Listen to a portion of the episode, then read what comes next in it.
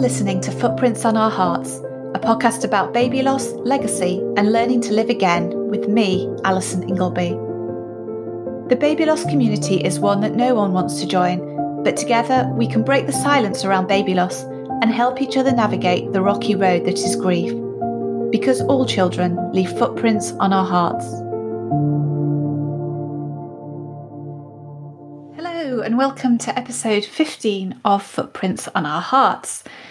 It feels like it's been a week of days this week. So, last Sunday was International Bereaved Mother's Day, Tuesday was International Day of the Midwife, and Wednesday was World Maternal Mental Health Day. I sometimes feel like I need a diary that has all these events and celebrations marked in them just to remember them all. So, if anyone designs that, let me know. Depending on our individual experiences, these occasions can sometimes trigger unexpected feelings of grief, loss, perhaps anger, particularly if we weren't aware they were coming up. I know from my perspective, a lot of the time they just pop up in my Instagram feed or on my Facebook feed um, without me realizing that they were even a thing, that it even existed. But I think this is kind of symbolic of life after loss grief pops up unexpectedly all the time. And I think at some point you have to accept that you can't control when grief hits or what might trigger it. And this ties into a conversation that I had with a friend this week about how grief is often seen as a negative thing by other people and even sometimes by ourselves. And I think that's largely because it makes other people upset or uncomfortable to see us grieve. Understandably, they want us to be happy, as a society, we don't really talk about death. We don't talk about grief. It's it's one of those things that happens behind closed doors at home rather than publicly. But I'm coming to the realization that grief isn't necessarily a bad thing at all. After Sky died, a friend of mine who suffered more than her fair share of loss told me that there is no grief without love. And it's because we love our children that we feel grief, anger, and all those other uncomfortable emotions. The more we love, the more we grieve. So, for me, thinking about grief as a manifestation of love is really helpful. It makes me feel better about feeling sad or taking time out to sit with my feelings and emotions rather than pushing them down or trying to hide them. I'm still not that comfortable with talking about um, grief and death and expressing that in public. But I no longer feel like it's something that I have to hide. After all, we wouldn't hide the fact that we love someone, so why hide the fact that we grieve them? My guest on this week's podcast is much more confident speaking out about her son and making sure he's remembered. Henry was Georgia's first child, and he died unexpectedly just a few hours after birth. In this episode, we talk about memory making, going through a coroner's inquiry and inquest. And we also touch on how Georgia's loss affected her pregnancy and early months with her daughter Merrin, as well as the difficulties of balancing parenting a living child and a dead child. So, without further ado, let's get into the interview.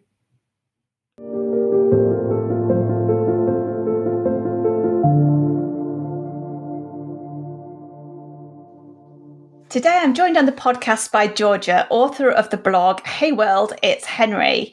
Welcome to the podcast, Georgia. And could you start by giving us a bit of an introduction to you and your family? Yeah, hi, Alison. Um, yeah, sure. So my, um, I'm Georgia, and I'm married to my husband Martin, and we have two children. Um, our eldest Henry would be two and a half, and our youngest is 15 months old.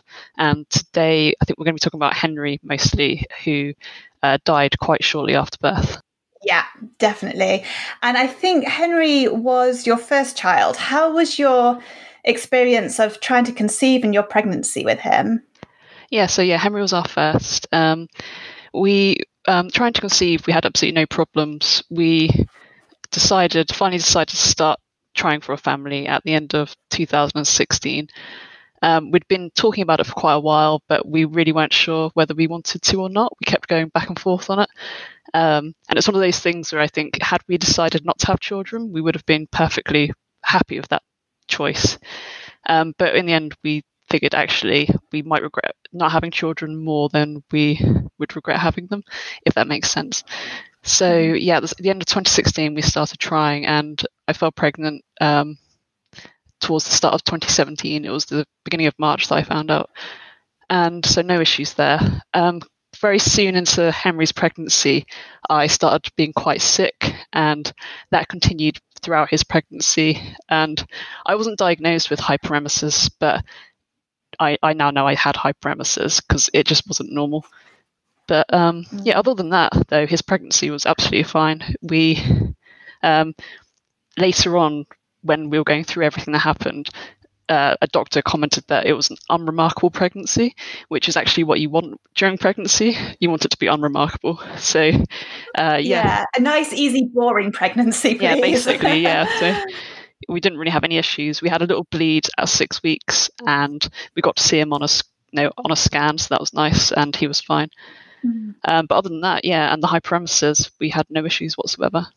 Okay, so you just basically went through the normal dating scan, twenty week scan, all your preparation up, getting ready. Did you did you find out that you were expecting a boy, or did you? Uh, no, we didn't. No, that was going to be a surprise when he was born.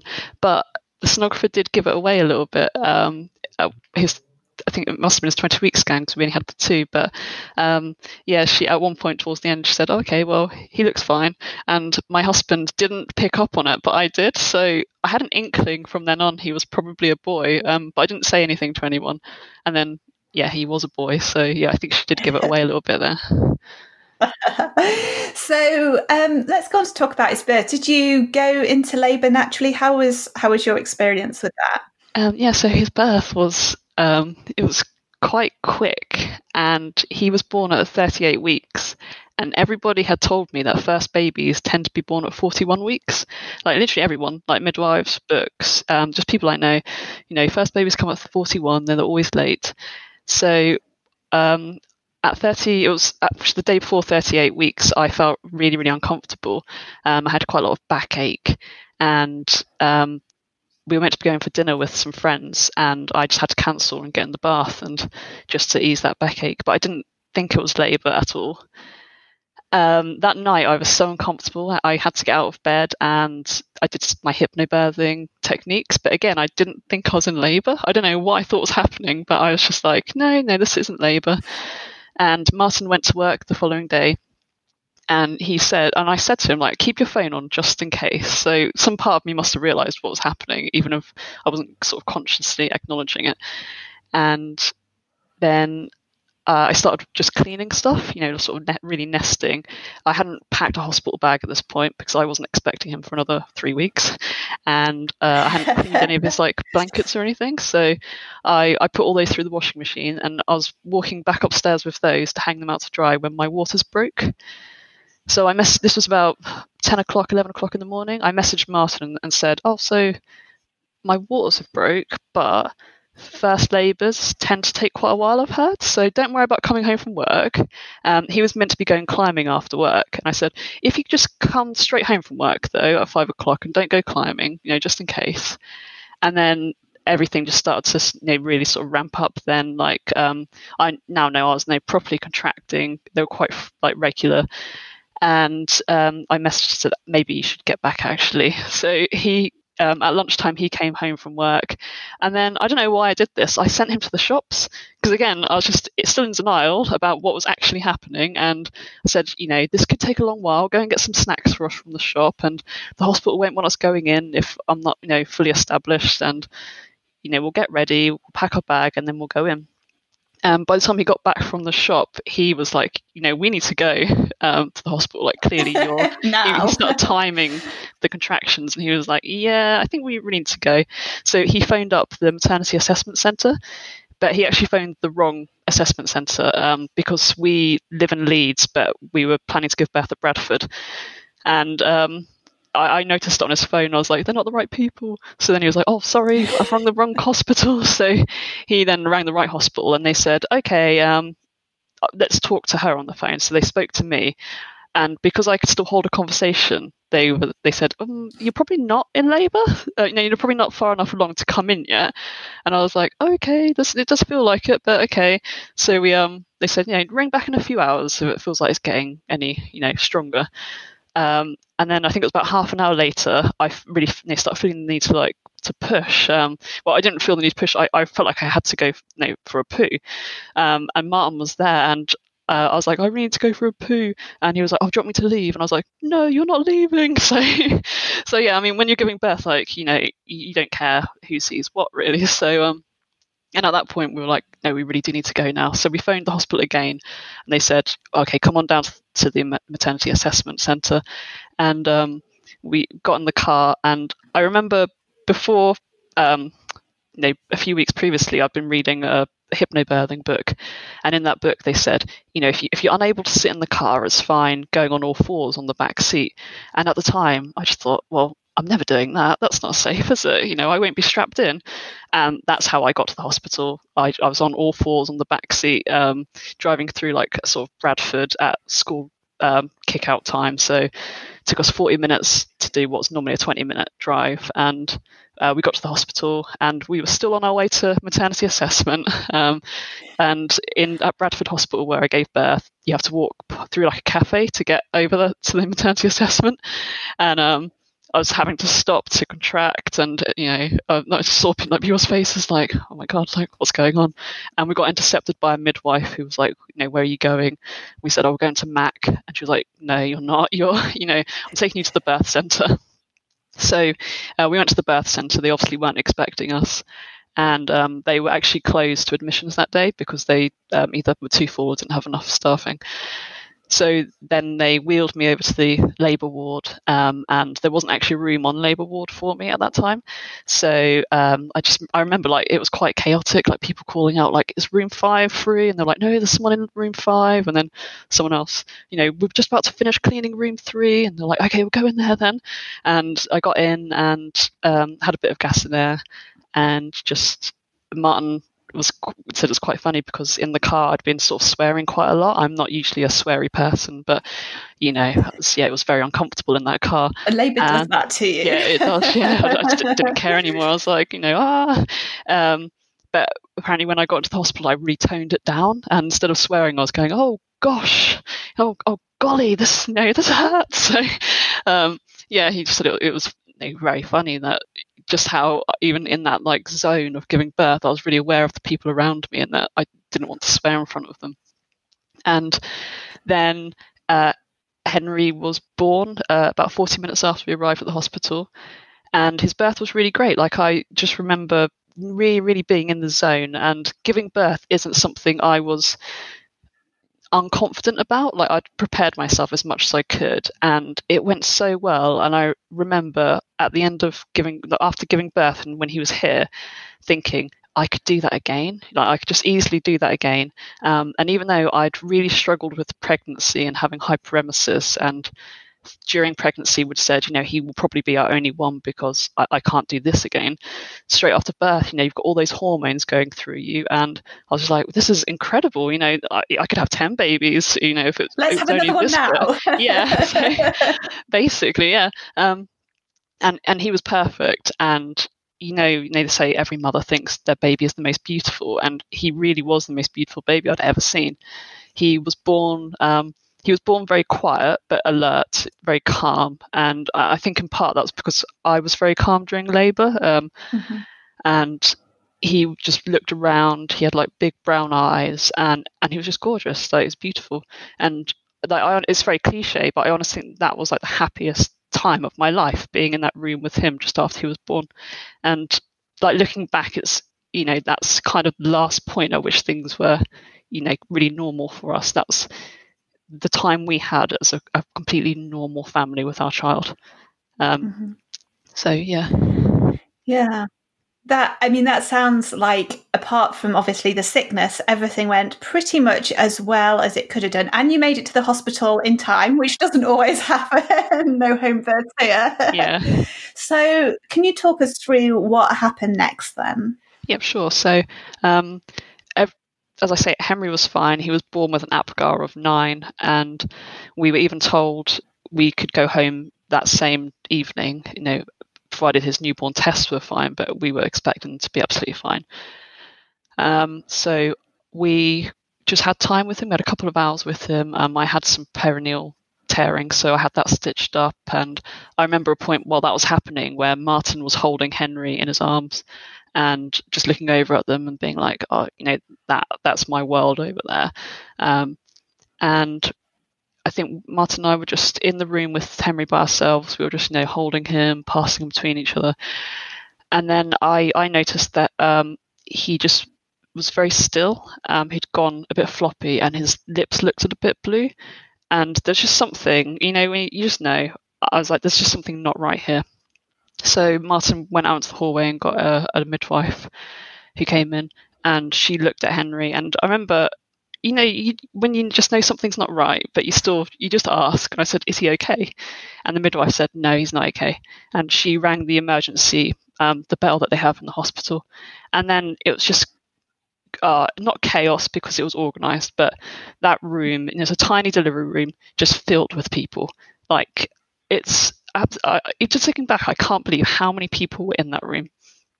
Um, so the midwife started life support on him. They started CPR, and then um, I, I, don't really remember much of this. It is all a bit of a blur, but we went over again after. Um, doctors came over from the neonatal intensive care unit and they started um, doing their thing, working on him. And we were in the room with him the whole time. And they attempted to resuscitate him for 40 minutes. And during that time, the consultant doctor who was on call came and spoke to us and said, "You know, we he he's been without oxygen for quite a long time now, and I didn't realise at the time, but 20 minutes is how long usually a, a CPR attempt goes on for. Um, they tr- they tried for longer because he was a baby. They they really did everything they could, um, but he said, and he spoke quite frankly to us and said, we don't think you know we could put him onto a life support machine, but we just don't think there's any point, or we don't think that's in his best interest. We don't think he can survive this. Um, so at that point, we said, okay, yeah, just um, stop. So that was it. I can't. I'm sorry. I get emotional here because I can't yeah. imagine how hard that must have been. You, one minute you have your perfect newborn, healthy baby boy.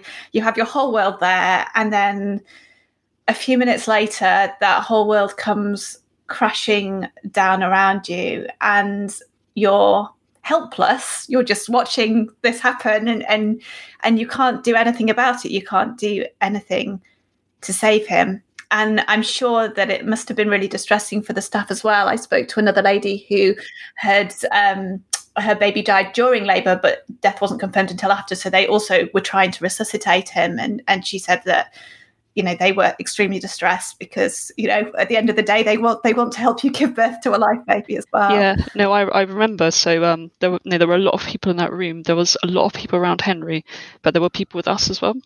Um and i remember the midwife holding my hand and this is what really clued me into that something you know that he probably wasn't going to be saved. It was her face. Like i was mm-hmm. watching her face and she just looked so distraught. horrified. So yeah distraught. Yeah that's the word and I, you know, looking at her, I was like, well, you know, this is her job. You know, she looks after babies. Uh, well, she looks after women. She, you know, looks after the babies when they're born, and you know, she must have been in a situation similar to this. And looking at her face, I could tell that this wasn't good. You know, and I remember thinking that like this is not good. Uh, and there was a moment during that resuscitation attempt when I thought, wow, this is the point at which our whole lives change. Nothing mm-hmm. is ever going to be the same after this. And were you, I don't know, were you even able to take it in properly at that time? I mean, you must have been in so much shock in terms of what was happening. Yeah, so I think, yeah, I was from the very start, I was very aware that this was it. He was dead. You know, he wasn't coming back. Um, but it did feel like it was I was watching somebody else. Uh, it, you know, it almost felt like it was like a film-like quality, and there I was, like it was almost like I was outside my body, just watching what was going on from above. And that sounds really like silly, but looking back, that is how I sort of see it. I don't see my, I don't see it from a first person perspective. It's like just watching the whole scene. Um, but yeah, I, I was able to take it in very quickly. I, I knew that that this is what was happening to me, to him. Yeah. So after they've, you know, you've, I guess, accepted that there is nothing else they can do you know he's i get he's still in the room with you he hasn't sort of been whisked off to neonatal or anything what happened next? Did they give you back to him? Did they move you through to bereavement suite, or what happened after that? Because it must have been again slightly an, an unusual situation. Because you know, normally if you were going in for a stillbirth, for example, you would have gone straight to the bereavement suite, or in our case, we were on the labour ward and then got moved to the bereavement suite. So how how did that happen? Okay, so yeah, um, the doctor came and spoke to us, um, the consultant, when you know, they'd stopped all um, like life support on him, and said, "I have to refer this to the coroner. It's a sudden and unexpected death in hospital, so legally this is my duty." And and he went through what that meant. Um, it meant he had to take Henry away just briefly because um, he had to get tissue samples from him. He had to get um, a sample from his bladder, just lots of different samples, and they had to be as fresh as possible. Um, and he told us exactly where Henry was going. He said it's just down down the corridor, and how long they'd be. Um, so they took Henry away just very briefly, and then he came back to us. And everyone, all all the staff were incredible. They said, you know, this we're, the delivery room we were in was tiny. Um, said spend as much time as you need in this delivery room, and we have another room. If you want to go to that other room, we can take you there, and it's a parental suite, it's the bereavement suite.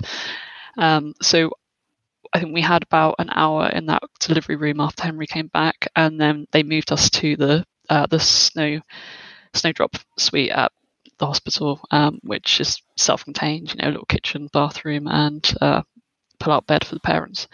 So yeah, we went there with Henry um, because Henry's death was referred to the coroner. Um, so this was evening at this point because he was born at mm-hmm. five o'clock in the evening. Um, they said he will have to go away for a post mortem as soon as possible. That'll be the following day. So we had that night with him. Um, our parents drove down. Uh, both Martin and my parents live in Suffolk, so it's about a four or five hour drive for them. Um, they arrived during the night and just sat with us overnight. And the following day, a lot of our other family came down as well, uh, came up, and but Henry had to go away for his post mortem. So we had less than 24 hours with him in the bereavement suite.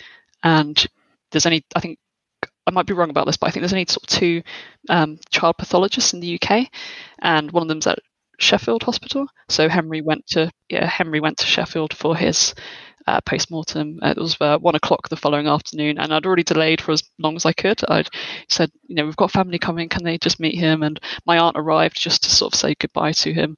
Um, but then I had to hand him over, and he had to go away to Sheffield without us.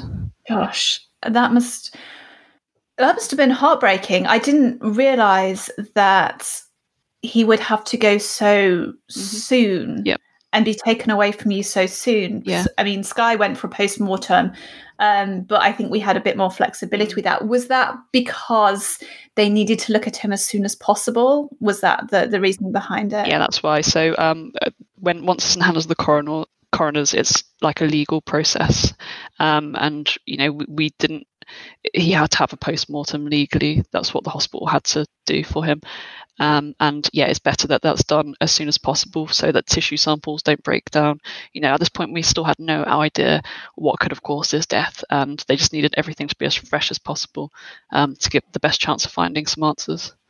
And how? What was your feeling at that time around sort of getting answers about his death? And and because obviously this is a whole legal proceeding which is happening whether or not you choose to. You have no choice in this matter which is really hard because it kind of takes that control out of your hands.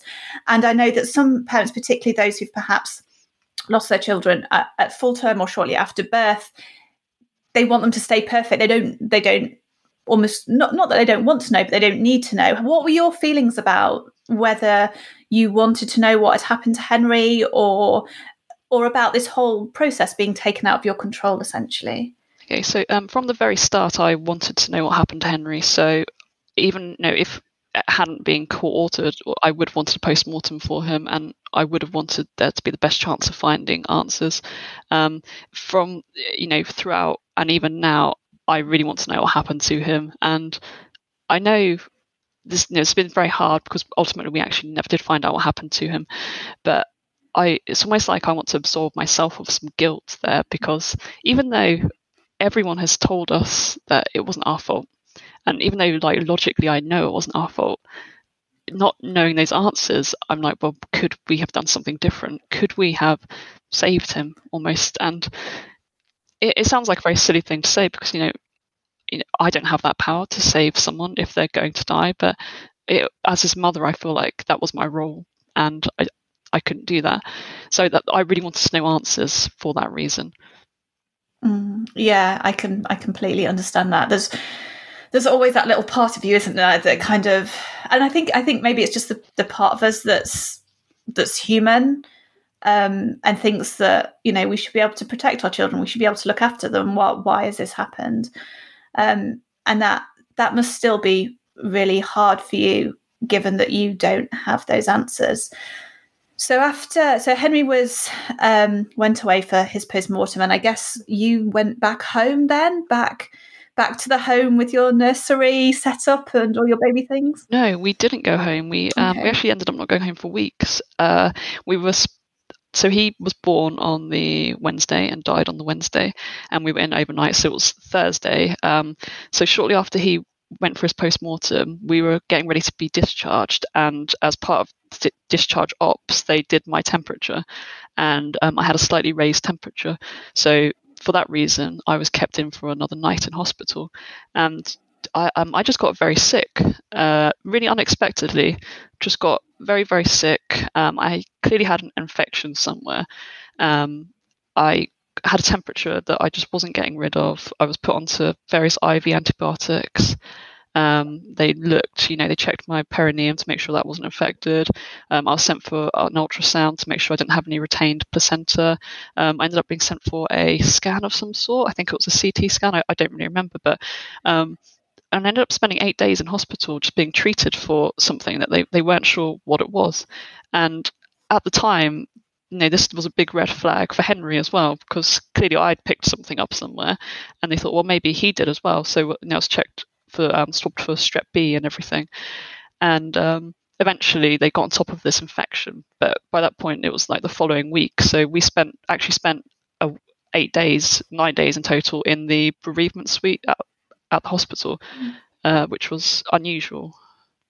Yeah, and at least you had that space in the hospital, I guess. Yeah. To to be. No, absolutely. Yeah, yeah, yeah. Because at one point they, um, I was put onto high dependency care, and they said, you know, we can move you onto a general ward, but um, Martin wouldn't have been able to stay with me on a general ward. And they said, you know, you still have the choice to stay in this room if you want. So we opted to stay in that room and just have the care delivered in that mm. room instead.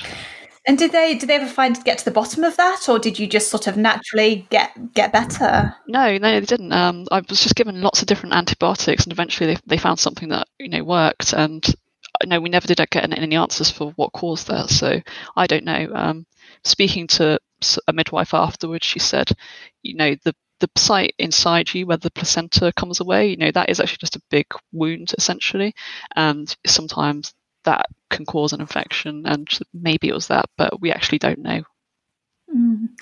And during during that time you were, I guess, in hospital, did you find out about, I guess, more about the kind of what would happen with Henry, the legal proceedings that go on, and also, I guess, you had to make decisions about funerals. You know, all these different logistical things that you have to do when your when your child dies. Um, we actually we didn't really. I think for for a few days of that week, I was just too sick to really do anything. So um, we didn't really do anything during that week. Uh, it literally just felt like we were living minute to minute at that time. And at the um, the day before I was due to be discharged, we had um, someone come from the hospice, the local children's hospice, and they came in and spoke to us and said, We have facilities at the Children's Hospice for you to come to us if you want. And when Henry's post mortem is finished, um, he can come along as well. And we decided I to, to, do that. I really didn't want to go home at that point. Um, I just couldn't face the thought of going you know, back into the home where we should have been bringing him back to. So um, on the Friday, the week after Henry was born and died, we actually ended up being um, transferred, referred into the hospice care, and it was there that we made a lot of our made all our plans for funeral. And Henry came back from his post mortem and was given an intermediate death certificate um, because you you can't bury or cremate a person without a death certificate, um, and he the he couldn't get a death certificate until his inquest was done, and inquests can typically take a year, two years, three years. So, um, yeah, we, we didn't start making plans until we had him back and had that death certificate with us. And I think you got to spend a bit of time with Henry at the hospice then. Could you tell us a bit about your experience of that? Because I think it's it's perhaps quite unusual compared to what a lot of parents do in terms of, I guess, how long you had, um, how long you were able to have, what sort of memories you were able to make during that time, and, and how you spent that time with him. Yeah, so um, I honestly think going to the hospice was the best thing that happened to us during all this. And I do feel very thankful that we were given that opportunity because, yeah, like you say, most parents just aren't given that op- opportunity. Um, so it was Forget Me Not Hospice in Huddersfield that we went to. And the, the best thing about going there was just having some time with him because, like I say, we'd had less than 24 hours with him before he went away. And it's um, a really nice environment. It's non-clinical, so it's just like a little flat that you have. We had a bedroom. He had a, a bedroom which you could put uh, cold blowers on, so it would keep his body um, like sort of preserved, I guess. And we just had the time to just be with him and just hold him and just do some normal things with him. So we dressed him as often as we could and we read stories to him. We put things like old shows that we used to watch as kids on the iPad. And um, I remember we just sat and watched and had like an old bear marathon with him one evening and watched loads of those on YouTube. And it's the sort of, we were able to relax really, just really relax into being his parents because in hospital, you know, with the best intentions, it's still a really clinical environment, even in the bereavement suite you're in hospital and you have people coming in and out the whole time. There, it was just quiet. It was nice, and um, the hospice helped us a lot with the funeral arrangements as well. And you know, nothing was too much trouble for them. If we wanted something, they they didn't try their best to do it.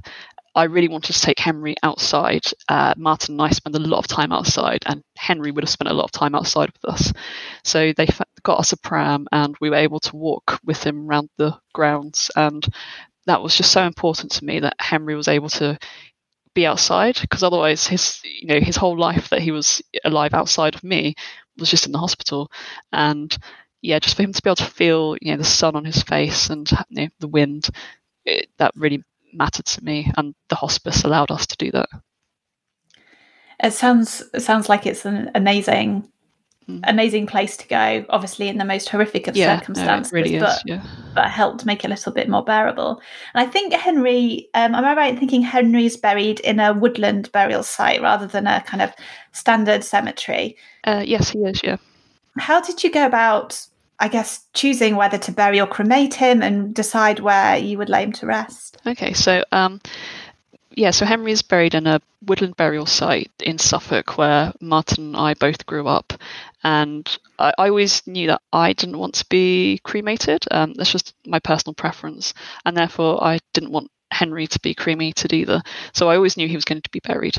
Um, the hospital, well, you know, after he died, I knew he was going to be buried. Um, the hospital said they could organise a funeral for us, but he, it would be in Bradford, and we don't. Apart from him being born there, we don't really have any connection with Bradford. We don't even live in Bradford. We live just over the border, um, so I didn't want that, and uh, I knew I wanted him to to be where somewhere we would always visit, like we may not stay in West Yorkshire for the rest of our lives, so I didn't really want him to be here because it'd almost be like a, a tie to the area. Um, it was actually my brother who found the woodland burial site for us because you know it's something I'd never thought about. I ne- haven't planned my own you know, funeral arrangements. Didn't know where I was going to be buried, um, let alone you know, my child.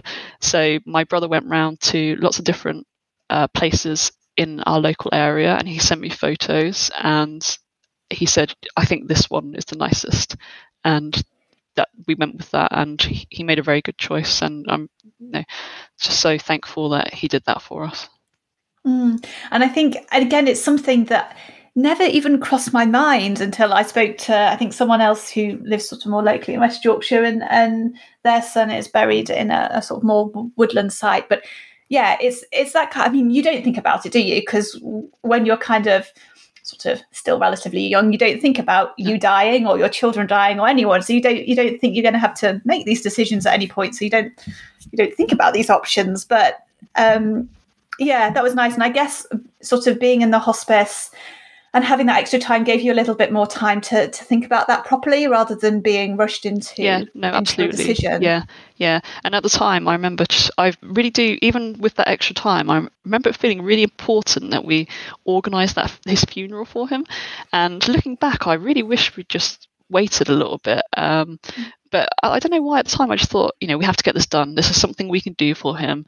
And you know if we get it all organized get everything out of the way and yeah, so his birthday is the 11th of October, and his funeral was the uh, 31st of October, Halloween. And yeah, so there's no less than three weeks. But um, but yeah, being at the hospice really helped because they uh, phoned the undertakers for us, and uh, the the funeral directors drove up from Suffolk to collect Henry for us. And um, at that time, we you know making funeral arrangements, doing everything. I like you say, you just don't you've never planned for that. You know, I was in my twenties. I yeah didn't know what I was doing, and we really needed other people to just take us by the hand and just you know say right you can do this you can do that this is what you need to do um, we can make these phone calls um, you know what do you want to do about this and for other people to retake charge of that because at that point we weren't in you know the fit state to do that ourselves. And that is what we had from family and from the hospice was people just taking care of us and meeting our basic needs but also meeting you know these extra needs of organizing a funeral for henry. Mm. and just i'd like to just go back a bit to this whole legal side of things. Um, so obviously he'd gone to the post-mortem. There was no sort of obvious cause of death and the coroner had ruled that he wanted to do an inquest. What i guess what happens and the, the, the for this can be very long but i guess what happened over the coming months year around this kind of legal process and how did it affect you and your process of grieving Okay, so um, yeah, so inquest um, again, they're a, a, legal thing. Uh, it's just to to look at the circumstances surrounding the death and to really try and work out what happened. And it's um it is a legal proceeding, but it's not like a it's not to like um, blame anyone. It's just to really work out, unpick what happened. So um, in our case, there nothing came up in the post-mortem so we were given the option of extra tests um, one thing that was suggested was a possible heart condition which can't be tested for after death and but uh, because henry's death was like a sudden infant death it our inquest was actually quite sort of not clear cut, but there wasn't loads to it um, because there was no blame anywhere. So uh, it took a, just over a year to come to inquest, and in that time, just statements were taken from various people, from people that cared for us. Um, my medical record was looked into, Henry's was looked into. Um, we then we attended the inquest. Um, the pathologist who performed Henry's post mortem was there, and she spoke. And you know, in the end, we ended up just getting a verdict. It was a narrative verdict, which is when the coroner says, you know, we, we don't know what's happened. Um, these are the circumstances, but we can't actually give a cause of death. So on his death certificate, it's just listed as um, a sudden, unexpected neonatal collapse, which comes under the SIDS umbrella. But I, I didn't know this, but because Henry's less than 12 hours old, he his death can't actually be classified as SIDS but it does okay. come under the same category of deaths, an unknown infant death. And um, yeah, the inquest, I I found that sort of year quite hard in that it just felt like we were in like a waiting place, you know, waiting for something, waiting for answers that we actually knew we weren't going to get. But I still held on to some hope that maybe maybe there would be something, maybe there'd be an answer. Um, and we were still waiting for these extra tests as well, genetic tests um, on us to see if we had any uh, anything we might have passed on to Henry. But sometimes these things move very, very slowly. And it wasn't actually until after we had Merrin, our second child, that these things, we actually ended up having these tests um, done. That's sort of how slow things can move sometimes. Mm. Yeah. And in those sort of, I guess, those first weeks, months after Henry died, did you think about how, I guess, how you wanted to remember him, how you wanted to parent him, what your life would look like as a parent of a child who isn't sort of physically there in your arms and what you wanted to do in his memory? Yeah, so um, yeah, in those very early days, I remember just feeling this really, this desire, this urge that I had to do something, but I didn't know what that thing was. And it's such a strong feeling. And I suppose it's because, you know, you're expecting to have this baby who you have to do everything for. And then suddenly, you know, you just left all this time on your hands. And so I was like, right, what can I do? but at the same time, I also felt really like incapacitated by grief. So some days I'd be like, right, I'm going to, you know, do this, do that. I'm going to you know, run up mountains for him. And other days, I just thought I can't even get out of bed today. Like, you know, if I get dressed, that's an achievement today. Um, so I decided early on I would do what I could for him. I would live my life the very best I could for him. I'd live a good enough life for both of us. And um, that's continued sort of now. I day to day I just try and make sure that I am it's going to sound really like cheesy but just a better person for him. And um, about a month after he died I started writing and it's something I've done almost every single day um, just writing about him about how I feel my grief. And I started writing publicly on Instagram um, not frequently but just if I really felt like moved to do so I'll just write something down. And then I started my blog as well for the same reason. And just to share those feelings, because I realized very quickly that we do not live in a world that understands grief, especially when your child has died and people are incredibly uncomfortable with it. And I understand why it's a really uncomfortable subject. But I realized I'd have to be the one to sort of take the lead on talking about him and talking about grief and almost educating people about what it's like to be, you know, a bereaved parent. Um, so as we, you know, as time went on and we start feeling a little bit more able to do things, we uh, we did a little bit of fundraising. Um, I about six months after Henry was born, I swam the distance of the channel in my local pool. Um, it was over a few weeks, um, and that was like the first bit of fundraising we did for him. Um, and then since then, we've done a few other little bits of fundraising for him, and those things feel important as just something you know to say his name to get people thinking about him, and it's something we can do for him still. Day to day, we we just talk about him. We look for opportunities to share him. Um, I never ever shy away from talking about him, and I'm aware it does make some people uncomfortable, but I have to do it. He's my child, so uh, you know I'm I, am i am not going to apologise for you know, mentioning him still.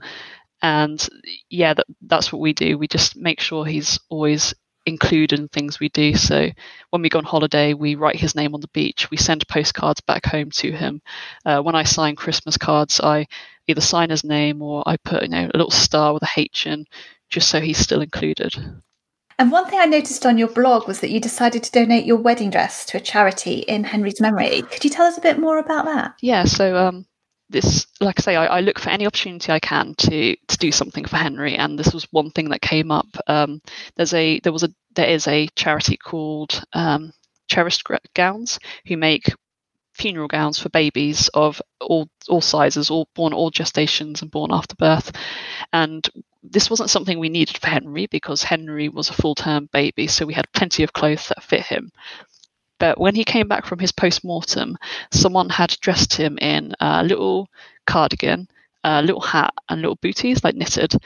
And they were actually they were far too small for him. Like someone had properly squeezed him in there. So I remember, like now, like after taking them off him and like holding them up and being like, I don't know how they managed to get him in there, but they did. Um, but I was really touched at the time that you know, he'd gone away from this post mortem and he'd been away from me. And it's, it's not a nice thought thinking about your child going to post mortem. But seeing that someone had dressed him in those little clothes, I thought, oh, someone cared enough to actually do that for him. And that that was really like important to me that, you know, he had been taken care of. So I found this charity, Cherished, Cherished Gowns, um, and uh, donated my wedding dress to them, and it got turned into funeral gowns for other babies who die um, before or after um, their birth. And yeah, it's just something I can do for him in his name, in his memory. And, you know, nothing in the world is ever going to make the death of your child any better.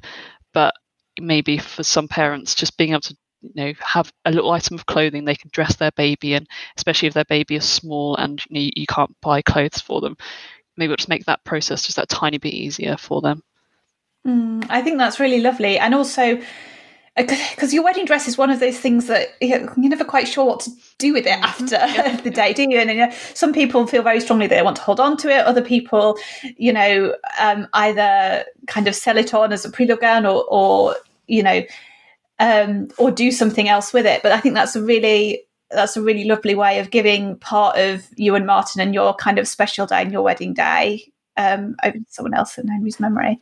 Yeah, so I actually remember thinking with the wedding dress, um, I held on to it uh, for how many years? It was four years at that point. Um, thinking, oh, if I ever have a daughter, maybe she could wear it. You know, if she wants to, it might be terribly out of date by then. Um, but then when in donating it for Henry, I thought, well, he, he's not my daughter, but it's it's for him. Um, and you know, if my daughter can't wear it, you know, I don't know if I'll ever have a daughter this is the you know this is just as good. Mm. you know, he's not going to wear it; another child will wear it instead. Yeah. Um, and you do have a second child, so you do have a daughter, Merrin. And I can imagine that pregnancy after loss is always really difficult when when you've lost a child, and even difficult even after your you know your rainbow baby is born alive and healthy. But I imagine that for you, your feelings around Merrin's well, the pregnancy, the birth, and the days following that must have been really complex. Um, could you talk a bit about the impact of Henry's death on your pregnancy with Merrin, her birth, and, and perhaps the early weeks of her life? Yeah, sure. So um, it was, I mean, for one thing, it was really difficult deciding to have another baby after Henry died. Um, for one thing, I was like, I don't want another baby. I, I want him. Um, another baby isn't going to make this any better. But um, also, I was like, but I need to do something. You know, I have literally have empty arms. I need to fill these arms. So yeah, we decided to. Um, I think it was seven months after Henry died, we got pregnant with Merrin, and um, it yeah it was very obviously very difficult. Uh, we had a, so much support during that time from the hospital. We had lots of extra scans and um, a referral to the Tommy's Rainbow Clinic, even though we don't fall into their sort of usual um, criteria, uh, they were happy to see us. Um, I think because Henry died after birth and because his pregnancy had been, you know, okay, I was I was obviously concerned. I wasn't as concerned as other parents who whose babies died before birth may have been. It was the time around birth and after birth that I was most worried about. Um, Merrin's birth was completely different to Henry's, and they say they're all different. Uh, we decided to go in for an induction at 40 weeks um, because I, there is a slight increase in risk of stillbirth after 40 weeks, and I just didn't want to take any extra risks that we didn't need to. Um, her birth wasn't as it was okay. It it just wasn't as easy as Henry's birth, and I think in part because of my anxiety. Um, and then she came out and she was just a completely different child. You know, she looked different. Uh, Henry had been born very calm and alert. She was very shouty, red um, in the face. And yeah, from the very start, I was like, okay, this is a completely different child. Um, she had a um, an ECG hours after birth, and that threw up some potential heart problems, which is what we'd been worried about. You know, is this what killed Henry? So she was actually admitted to NICU immediately after birth, um, well, a few hours after birth. And actually, for me, I was like, okay, this is what actually what I want. If we can monitor her and make sure she's okay, that's good. You know, if we'd had this for Henry, maybe we would have found something and he'd be here. Um, as it turned out, actually, there was nothing up. Some babies' hearts after they're born do just look a little bit odd, but that's settled down. Um, and once we you know worked through all that, then it, you know, it was just parenting her, and it has been incredibly difficult. Not knowing why Henry died and the fact he just you know stopped breathing or had a heart attack or whatever happened to him means that I never stop worrying about the same thing happening to Merrin. And I hear a lot of parents say this, you know, um, a lot of non bereaved parents, if their baby sleeps for a little bit longer or they sleep through the night, you know, saying, oh, you know, I was worried they'd died. And for me, that isn't just a worry, it, it's like a reality. Until I know for sure that she's still alive, to me, she has died. Um, until that moment where I can poke her and she starts to, you know, wriggle around, in my mind, she's dead. And there have been so many times you know, during her short life when I have just had to wake her up and be like, I just have to check that you're still breathing. And yeah, just that anxiety is uh, immense, really. Um, a lot of parents say, you know, they, they want to get through the birth, and once they've got them here in their arms, you know, they'll, they'll feel okay. But for me, that was the moment I was most worried about was having her here in my arms. Yeah, that was the starting point of it. And have have you found it's got any easier over fifteen months, or is it is that still really hard for you? Yeah, so it has got easier for sure. Um, once we, you know, the the risk of SIDS is greater during, during the first four months anyway. So um, once we were past four months, past six months, as she started getting a bit bigger, a bit more robust, yeah, I, my anxieties do start, had, did start to ease but I don't think it's something I'll ever stop worrying about. Um, so Merryn wore an apnea monitor for the first six months of her life, which was provided by the Lullaby Trust under a scheme they run for um, parents whose babies have died of SIDS. And after six months, uh, we gave that back to the the hospital. And then I think we had one night without it, and I was just like, I can't do this. Um, you know, I need to know that she's breathing. So then we put got her an under mattress monitor, which she still sleeps with now. And I honestly feel like if I could keep her on that monitor, you know, until she leaves home at like 18, 19, I would because yeah, you just I'm never going to stop worrying about the no worrying that she's just stopped breathing like Henry did. Um, but that's something that I I have to work through myself because you know she you know she's going to grow up and yeah I can't and just keep going and well, her. Yeah, yeah, yeah. Yeah. I think you also donated some of your breast milk for a while. Um, why did you decide to do this? Uh, how how did you find out about it, or or go about doing that? Okay, yeah. So um, I, yeah, after Merryn was born, I donated breast milk, but uh, I actually donated. The reason I donated it was because of Henry. After Henry died, uh, my milk started to come in, you know, because your body doesn't know what's happened. And uh, I was given a tablet to suppress the milk. And out, out, of everything that happened around the whole experience of those, you know, the day he died, the day after, that really stands out in my mind as being just a, a truly horrific moment. Um, just being given it, just taking it, and just being like, okay, my body's going to stop making the milk that it is making to feed him, to grow him. And I'd been really looking forward to breastfeeding throughout his pregnancy, and it's something I couldn't wait to do with him. And I didn't know about breast milk donation at the time. I don't even know if it would have been appropriate for us because not knowing how he died, um, whether they would have accepted my milk at all. Uh, but nobody mentioned it, and uh, I, it was only later through the baby loss community I found out about the milk donation and sort of thought, oh, I, I wish I could have done this, you know, for him, uh, for other babies. So after Merryn was born, um, we had a difficulty establishing breastfeeding in the first place and had to work quite hard to get that going. And when we eventually did, uh, she was about two months old. We um, I've just remembered about the milk donation and I contacted our local milk bank and started donating. And it, it feels like something I can do for Henry as well. Um, like I said, I always look for opportunities to do things for him to make the world a little bit of a better place. And milk banks always need milk. They the milk's used to feed uh, premature sick babies in the neonatal units. And I, while I was you know, pumping I, you know, I think well, I'm doing this for Henry. If he couldn't be saved, maybe the milk that other babies receive will just be a very small part in helping them get healthy enough to to also survive and to be able to go home with their parents or have a little bit longer with their parents.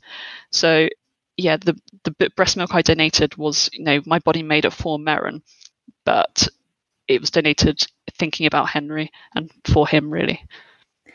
I think that leads me on really nicely, actually, to my sort of final question, which is around balancing parenting one child who is alive with you, places constant demands on your time and is and is very physically there in your life and balancing that with parenting Henry who is just as big a part of your life but isn't there and doesn't place those more physical demands on you I guess. How how do you approach that and how do you go about that? Mm, so yeah, that's a really good question. Um, it's it's quite hard to answer as well because yeah, the first you know months, even the first year of a living baby's life are, are very intense, are very demanding, and at times I do feel like you know because Merrin's needs are so immediate and Henry's aren't that actually Merrin does get a lot more attention than him, and it, you know physically he, she does. So yeah, that's something actually I, I do struggle with, sort of feeling like I don't really balance um, parenting them very well, but that's not to say that I don't I don't know it's not that I don't love him enough to do that. It's just that she's here and he's not.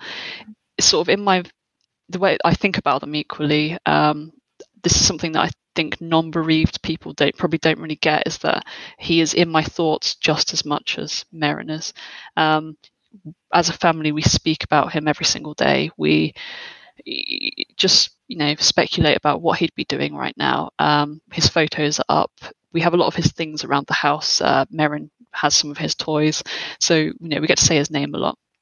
And now that Merrin is getting a little bit bigger, a little less demanding, um, we, you know, we start to think about other things we can do for him. Uh, you know, I do still write to, about him every day or write to him every day, and yeah, but no, that is is really it is challenging trying to challenge, uh, balance the two because they are just two completely different ways of parenting, and the way you parent your missing child is just it's nothing like how you parent your living child, and it does take it requires time, you know, to do these things for him. You know, if you're going to do some fundraising, you need the time to like train or to mm-hmm. organize it. Um, if you're going to make something in their memory, you just need that time to sit down and do it. And uh, even like writing my blog, you know I need that time to sit down and do it. And actually, with another child, you don't have it. Uh, with a living child, you don't always have that time. I figure that if Henry was here, you know, he would have gone from having all my attention and to having to share, and that's what he's having to do now. He's having to share me with Merrin. So yeah, I, the way I sort of kind of get over that guilt a little bit of not being able to do everything I could do for him is by remembering that it would have changed anyway, even if he was here. And as Merrin gets older and a bit more independent, then yeah, I can refine that balance, I suppose. Hmm.